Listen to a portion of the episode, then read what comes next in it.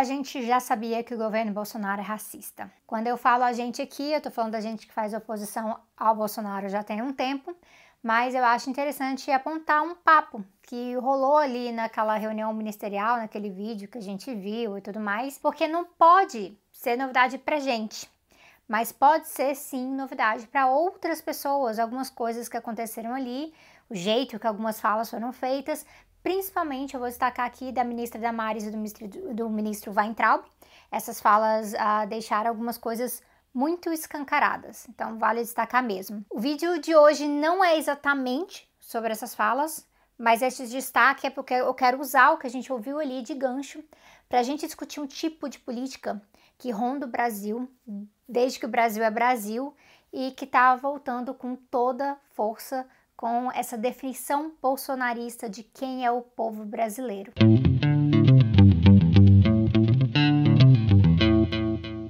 Eu ia ler para vocês, mas já que o vídeo tá aí, eu vou deixar vocês ouvirem diretamente da Damares. Quando a gente vai buscar os pontos tradicionais agora para a gente construir enfrentamento ao coronavírus, nós descobrimos, ministros, nós temos 1 milhão e 300 mil ucranianos no Brasil. Ninguém nunca falou de ucranianos para nós. Com a sua cultura totalmente preservada no Brasil. Nós temos com 1 milhão e 500 mil ciganos eu falava de 1 milhão e 300 mil e são 1 milhão e 500 mil ciganos. Os nossos seringueiros são em números maiores do que a gente imagina no Brasil.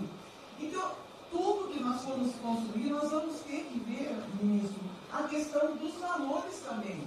A questão, os nossos quilombos estão crescendo. E os, e os meninos estão nascendo nos quilombos e seus valores estão lá. Então, tudo vai ter que ver a questão dos valores. E agora o Weintraub, né? Com o termo que ele odeia povos indígenas. Eu odeio esse termo, eu odeio o termo. Odeio o termo povos indígenas, odeio esse termo, odeio. Povos ciganos, só tem um povo nesse país. Quer, quer, não quer ser é, é povo brasileiro, só tem um povo. Pode ser preto, pode ser branco, pode ser japonês, pode ser descendente de índio, mas tem que ser brasileiro, pô. Acabar com esse negócio de povos e privilégios. Só pode ter um povo. Logo depois dessas falas, é, eu assisti o vídeo do Christian Ariel falando sobre essas falas. Vocês conhecem o Christian, ele já esteve aqui no canal, a gente gravou um vídeo juntos, eu recomendo esse vídeo. Né? Então, assim, vocês podem acompanhar essa conversa até para pegar um contexto do que, que é a questão dos povos indígenas. E aí eu tava vendo esse vídeo e eu pensei, ó, a gente tem um oceano, um oceano inteiro de conhecimento sobre a questão do povo brasileiro. Você olha para Darcy Ribeiro, Lélia Gonzalez, Sérgio Buarque de Holanda, Clóvis Moura, Florestan Fernandes. Isso aqui eu tô falando só assim dos clássicos, né? Mas tem muita muita pesquisa mesmo para entender o Brasil de perspectivas diferentes, né, de escolas de pensamento diferentes. Tem Manuela Carneiro da Cunha, tem Eduardo Viveiro de Castro, e aqui eu tô citando assim só gente que eu li por conta própria mesmo, né, gente dessas escolas variadas, inclusive não só da minha, porque quem é de antropologia vai poder relatar muito mais sobre isso. É, tem, é um amplo corpo de conhecimento.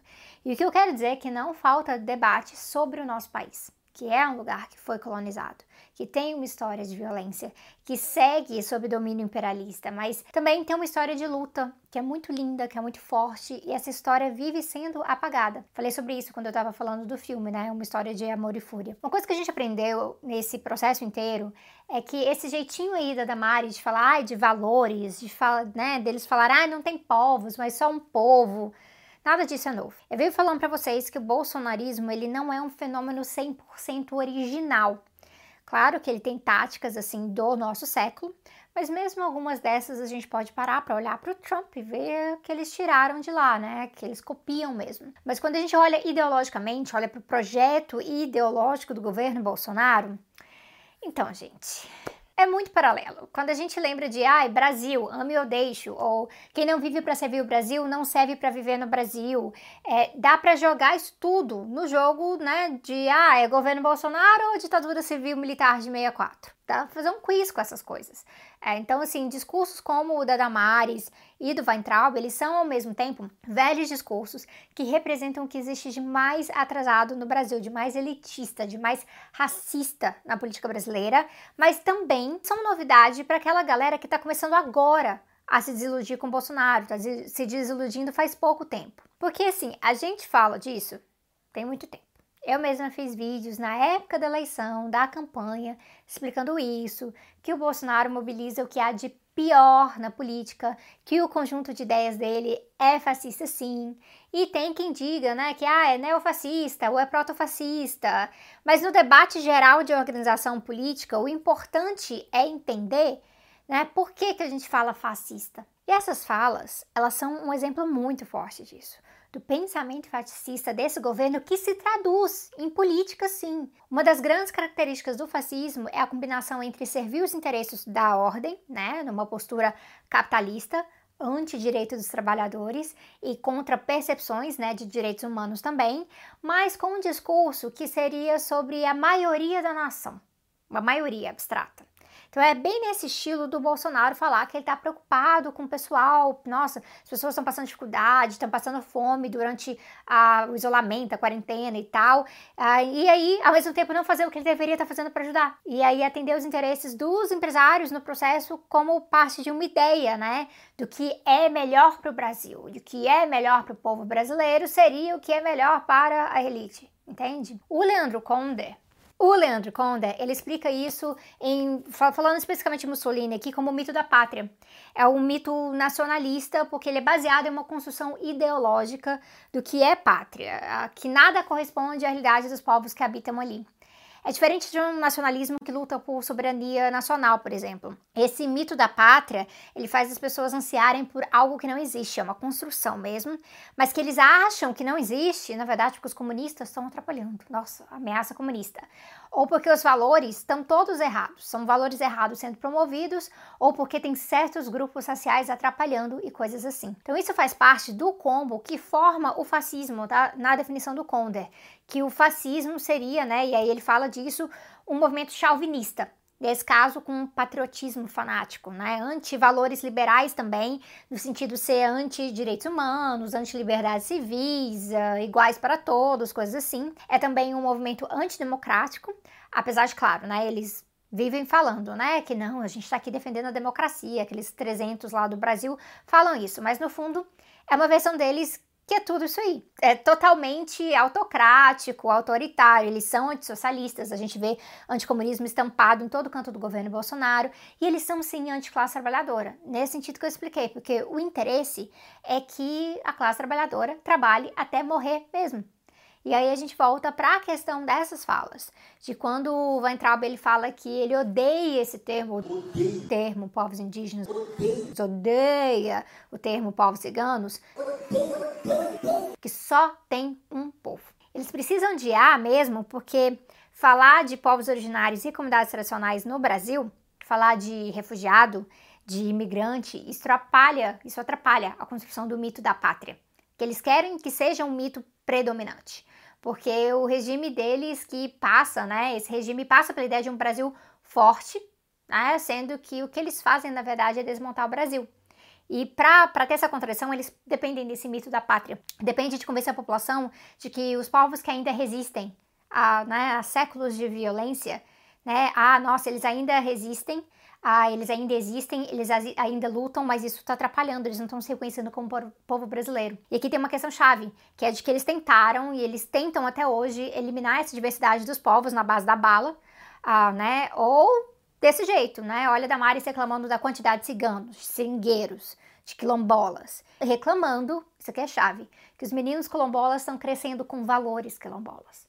Porque para Damares isso é inaceitável. E por isso é importante a gente falar de religião aqui também né? Porque um pouquinho de estudo sobre a história das missões no Brasil, por exemplo, a gente encontra uma história da tentativa de matar a cultura indígena mesmo, através da catequese, apagando as línguas, tentando eliminar práticas tradicionais, fazendo o que a gente chama de assimilação cultural forçada. A Manuela Carneiro da Cunha, que eu mencionei agora para vocês, ela fala que a assimilação cultural forçada, ela tem como objetivo o eliminar as diferenças culturais e abrir o caminho para a liberalização das terras indígenas para o mercado.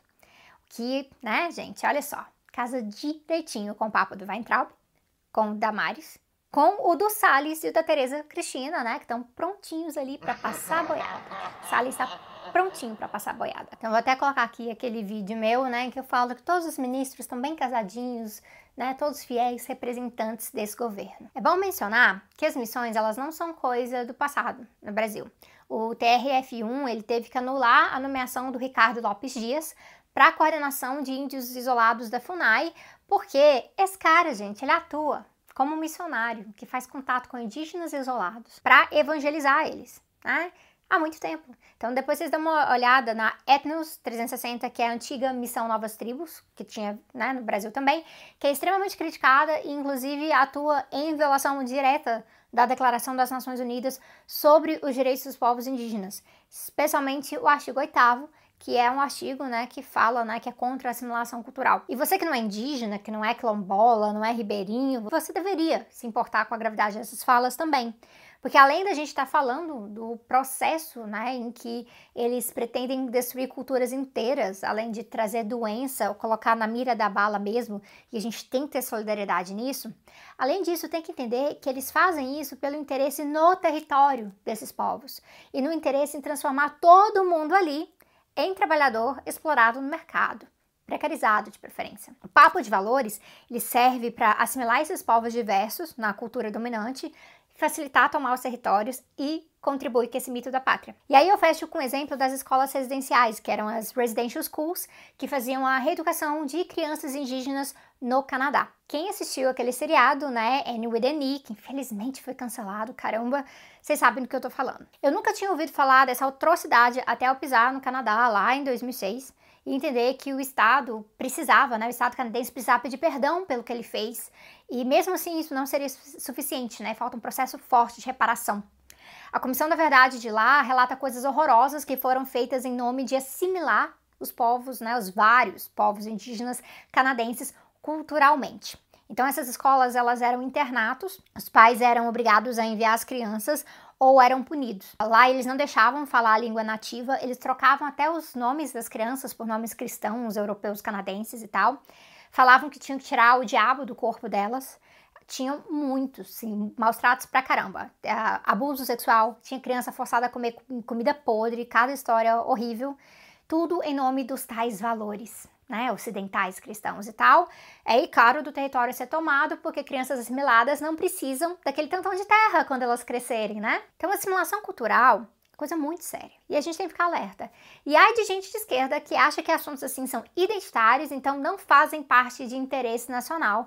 Diga-se passagem, ok? Fica o recado sobre isso aí. Dá uma força pro canal, se inscreve, comenta, principalmente compartilha. E eu vejo vocês em breve.